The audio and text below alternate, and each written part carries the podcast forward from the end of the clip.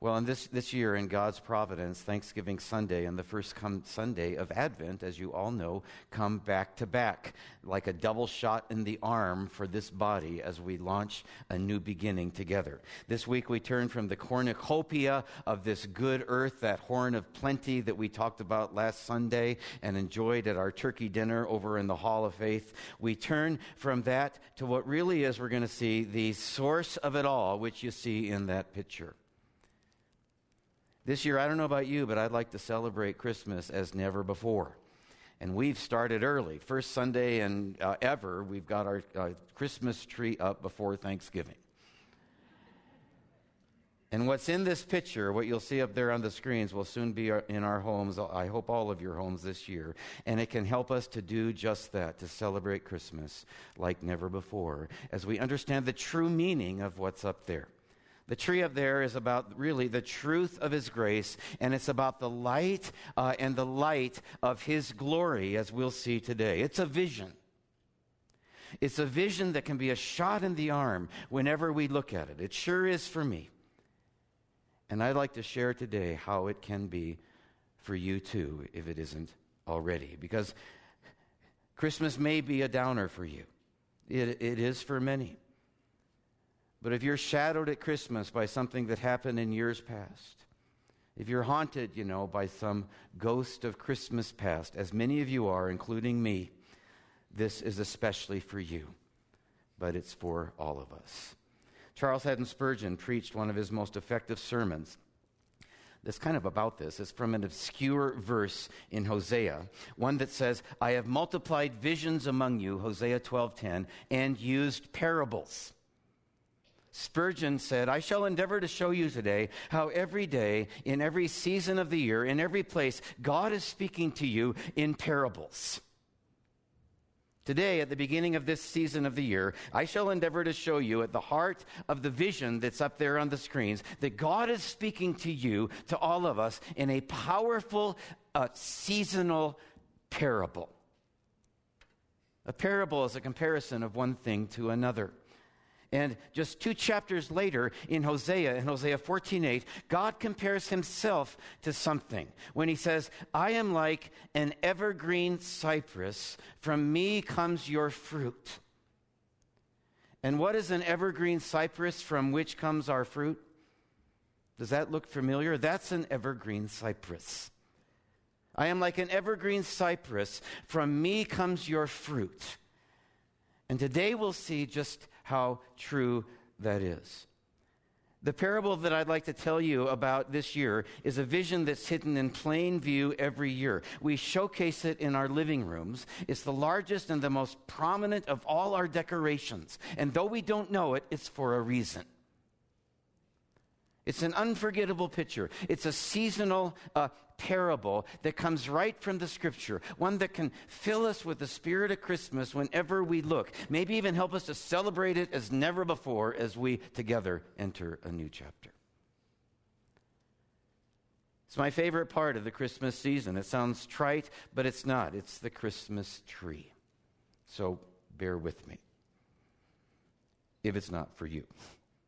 You'll especially need to humor me if you're like the friend of ours at the church we pastored in Estes Park back in the 90s. He was an engineer and he liked the tree, but he, hate de- he hated decorating the tree. So when they built their retirement home up there, he designed like this secret closet behind the fireplace in the living room, and he would store his tree there, fully decorated, and pull it out every year and then push it back in. I hope that we don't get any ideas, please. I hope we're, once we're done today, even if you cheat like that, I hope you'll never again look at your tree in the same way. And I hope that the same will be true for your children, maybe, and your grandchildren, as perhaps you share with them too the meaning of the Christmas tree. Because what you'll be hearing today can turn it from uh, this ritual to a reality, from a task to really a tribute from this drain, for many of us anyway, this pain perhaps, to a source of great gain that's there just for the looking, a means of grace. It can be, especially in the midst of grief. So bear with me. I know it may sound funny, but I can't help but talk about the Christmas tree. So humor the child in me. It's out of loyalty to him and jealousy for him that I give you this today, this tribute to him. One that says, as we just sang, Oh, come, let us adore him. Really, it goes back to the old German Christmas carol. You might remember it, O Tannenbaum, O Tannenbaum, O Christmas tree, O Christmas tree. Your boughs can teach a lesson. You're a vision of a parable for all to see. The parable of the Christmas tree is hidden in plain view, not only in our living rooms, but from the beginning to the end of Scripture. It's a lesson that comes directly from the Bible and, and, indirectly from certain Christian traditions, where I'd like to begin as we look first at uh, its historical roots, Roman numeral 1 in your notes. Now, there are some Scrooges out there who would say otherwise, some extreme Scrooges. You might call them witch hunters or kind of Christmas, you know, ghostbusters who find pagan roots in everything, and so they throw out the baby with the bathwater.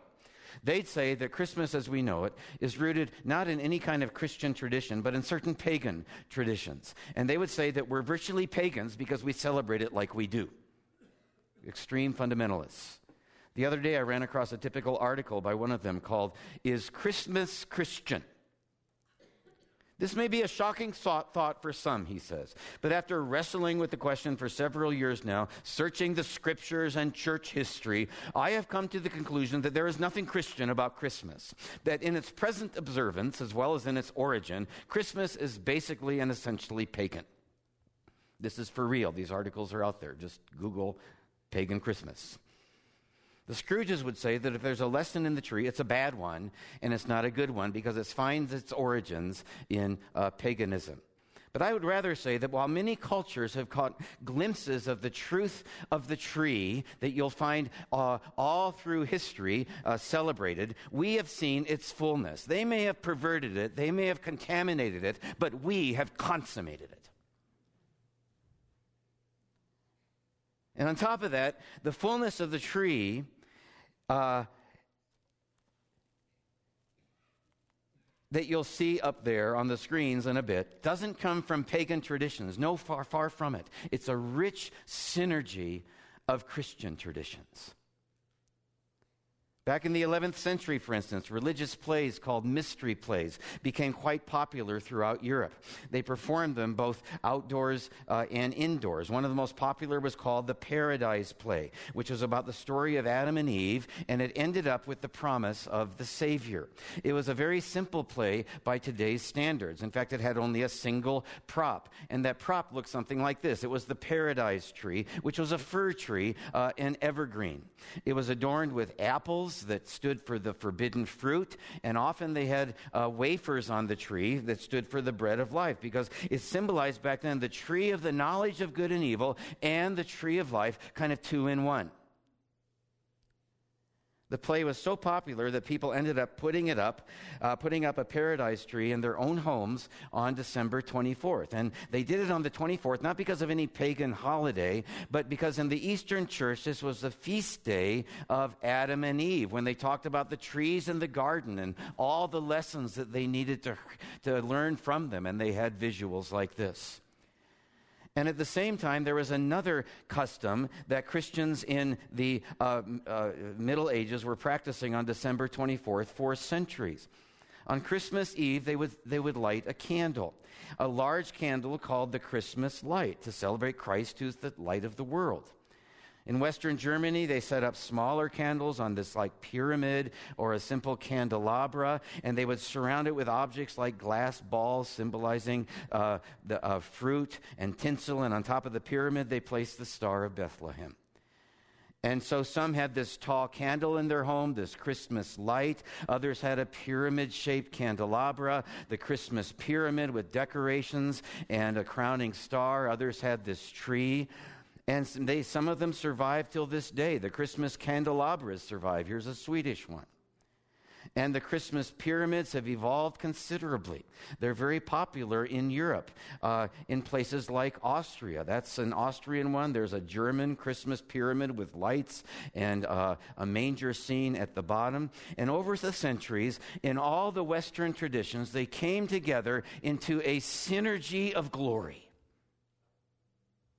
The stars uh, and the lights and the candelabras and the decorations and the gifts and the ornaments and the presents and much else ended up on the, Chris, uh, the paradise tree minus the apples. And it was minus the apples because the tree became the tree of life, the Christmas tree as we know it today, and a parable of all it brings.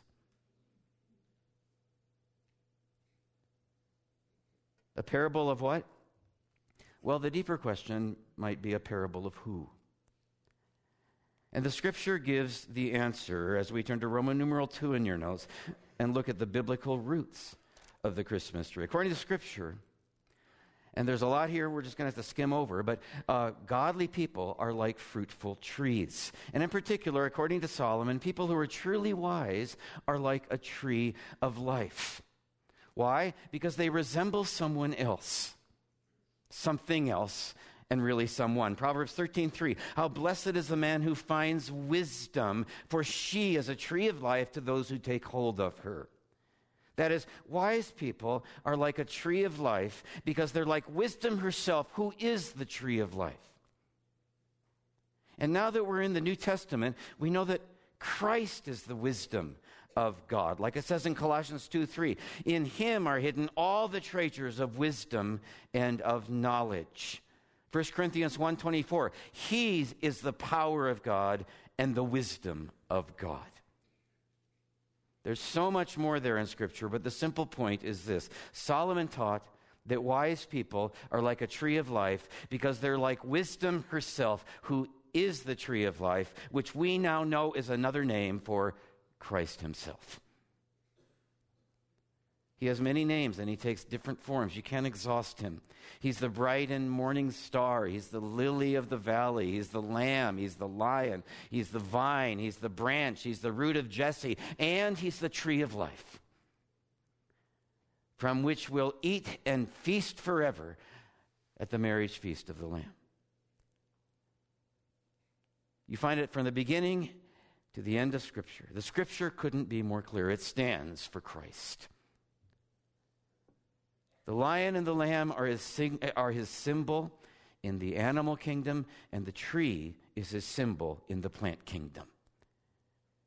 And this shouldn't be surprising because trees remember, resemble Christ in so many ways. So much so that we plant in our living rooms each year what we plant there has not only historical roots and biblical roots, but it has countless natural uh, roots and roles. Roman numeral 3 in your notes. It's a parable, for instance, of how he's the sustainer of life. As we all know, trees absorb the carbon dioxide in the air, and they produce most of the oxygen that's necessary for life. They regulate the global climate by processing these, these prodigious amounts of heat and cold and water, all of which impact temperatures and wind patterns and precipitation and make life possible. That thing that we put up in the living room is a miracle worker. I mean, in full summer, an average tree lifts a ton of water a day and heaves it heavenward to come back down on the earth, sends it into the atmosphere where it becomes the life, wa- life for the, the world, the water of life,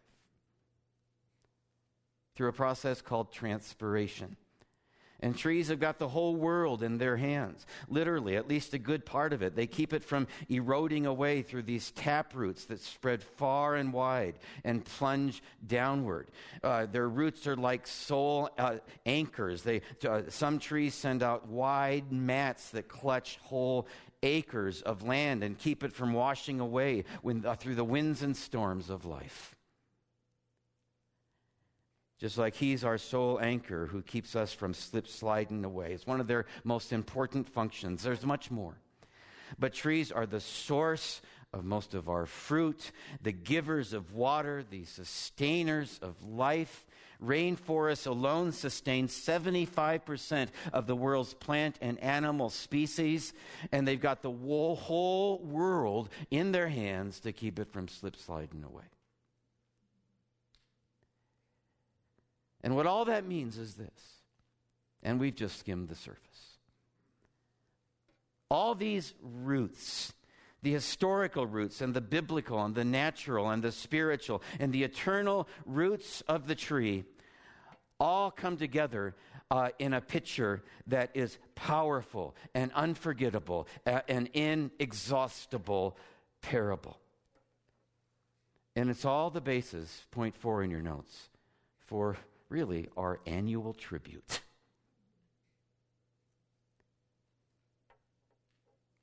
For me, it begins when I look at that bare tree and I hear him saying, I am like an evergreen cypress. From me comes your roots, your fruits. And we affirm this as we go on to hang his many gifts on the trees, like fruit from the branches. We've got snowmen on our tree and toys, and we've got a little boat ornament that says, The worst day of fishing is better than a good day at work. Now, I don't know why that's there, but I hate, because I hate fishing, but I guess it's a good thing too that we put on our tree. One of his blessings, and we got wooden hearts with the fruits of the Spirit engraved on them love, joy, peace, and birds and animals and fish and gingerbread men and teddy bears and a rocking horse, too. I mean, anything goes. Anything good goes on the tree. Because it's all from Him. And underneath all those branches that are heavy laden with these little gifts, underneath all these little reminders of all that's, you know, on this good earth are all the presents. And they're under the tree because every perfect gift comes from above, right? James 1:17 from him who richly supplies us all things to enjoy 1 Timothy 6:17 who satisfies our years with good things Psalm 103:5 who fills us with his treasure Psalm 17 14. Who on his own birthday floods the world with a spirit of generosity, with gifts for us to the point that we get the presents, which is just like him. And stepping back and taking it all in, you can't help but say, Praise God, from whom all blessings flow. Oh, come, let us adore him. And the lights.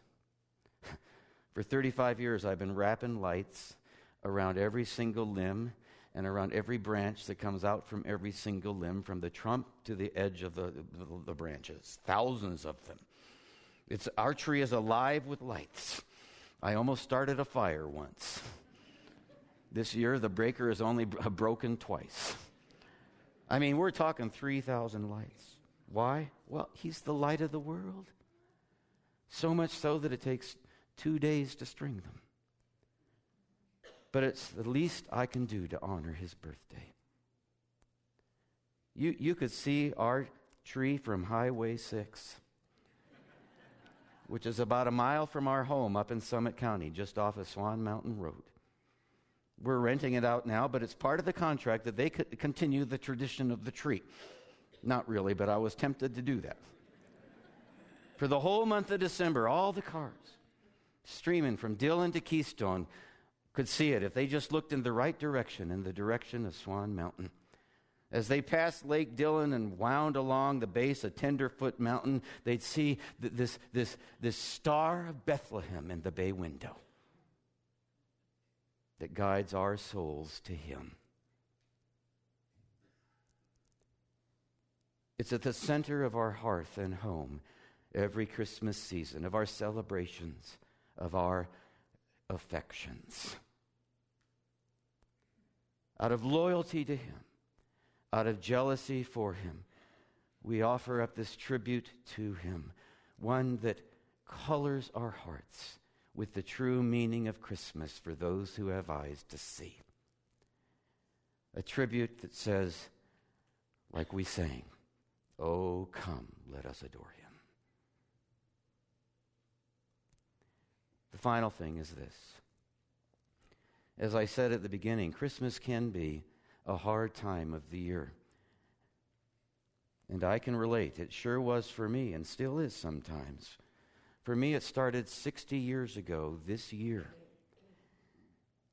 On December 24th, Christmas of 1959 was the last time my first father was home before he passed away of cancer.